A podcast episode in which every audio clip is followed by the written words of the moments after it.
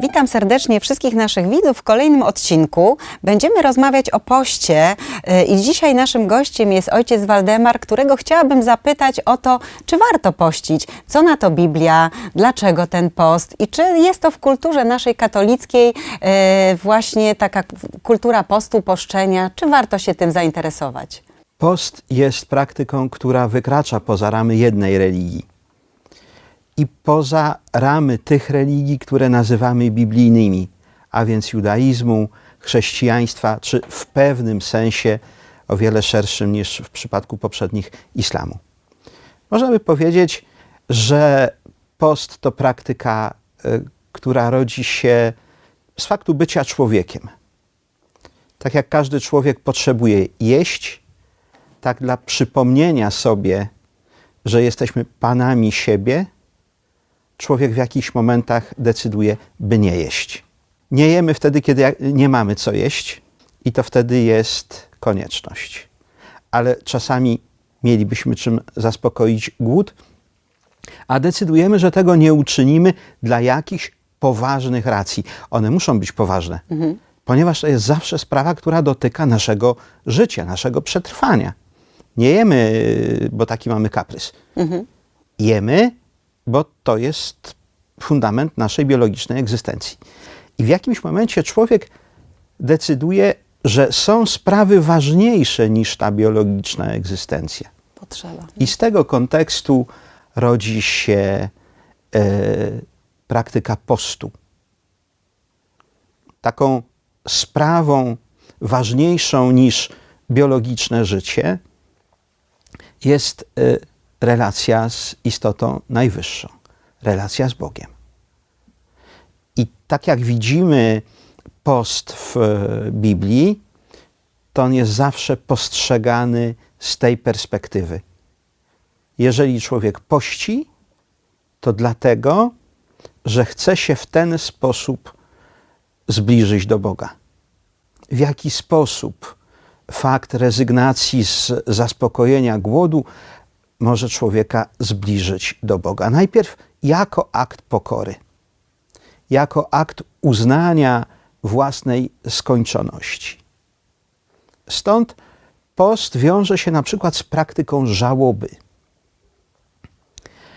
Aby y, ukazać y, skończoność y, ludzkiego życia doczesnego, sobie samemu przede wszystkim, aby w jakiś sposób doświadczyć śmierci nie tylko drugiego, ale i tej śmierci, którą mamy zapisaną w sobie. Mhm. Człowiek w obliczu śmierci pości, solidaryzując się poniekąd z tym, który zakończył swoje ziemskie życie. Ten post ma charakter okazjonalny i prywatny. Ale są też e, w Biblii opisane takie sytuacje, w których post ma e, charakter wspólnotowy. Jest e, praktyką, którą podejmuje spontanicznie albo z polecenia władz, i to niekoniecznie religijnych. Może to być także decyzja władzy, którą my byśmy dzisiaj nazwali świecką. Jakaś społeczność miejska. Ten zbiorowy post jest też aktem pokory wobec Boga, zwłaszcza wobec Boga, wobec którego ta społeczność czuje się w jakikolwiek sposób winna. Post y, odprawiany z takich pobudek połączony jest y, często z modlitwą, która przybiera niejednokrotnie charakter autorefleksji. Zastanowienia nad sobą, nad własnym postępowaniem, nad własnymi błędami, nad drogą powrotu do Boga. Tak się rodzi nowy człowiek z nowymi postawami, z nowymi decyzjami, a umiera ten, który się nie sprawdził, który zszedł z drogi prawdy, dobra, z drogi prowadzącej do Boga. Post, y, który jakoś tam jest głęboko wrośnięty korzeniami w naszą ludzką naturę, w ten sposób staje się drogą do rzeczywistości, która doczesność prze, przekracza. Do nieba, można by powiedzieć. Do Boga, z którym chcemy być związani silniej, być bliżej Niego. Czyli pomaga nam w tej relacji, budowania z Bogiem relacji trwalszej. Pomaga nam usunąć stare schematy i pomaga nam wybrać nową drogę życia. Inaczej nie byłby aktem religijnym. Byłby tylko jakąś praktyką samodyscyplinującą. Zresztą my dzisiaj postrzegamy y, post, głodówkę, czy jakbyśmy tego nie nazwali, w kontekście, w którym żyjemy, a więc w kontekście przesytu. A pamiętajmy, że ta praktyka narodziła się i wrosła w e, e, kulturę religijną w kontekście niedosytu, notorycznego braku żywności. A więc ona nie wyrasta z potrzeby e, odcięcia się od zbyt wielu ofert pożywienia, tylko ona dotyka wnętrza człowieka. Rodzi się z potrzeby e, człowieka, który e, raczej jakby mógł, to spontanicznie skorzystałby z okazji, żeby jeść, bo najzwyczajniej byłby głodny.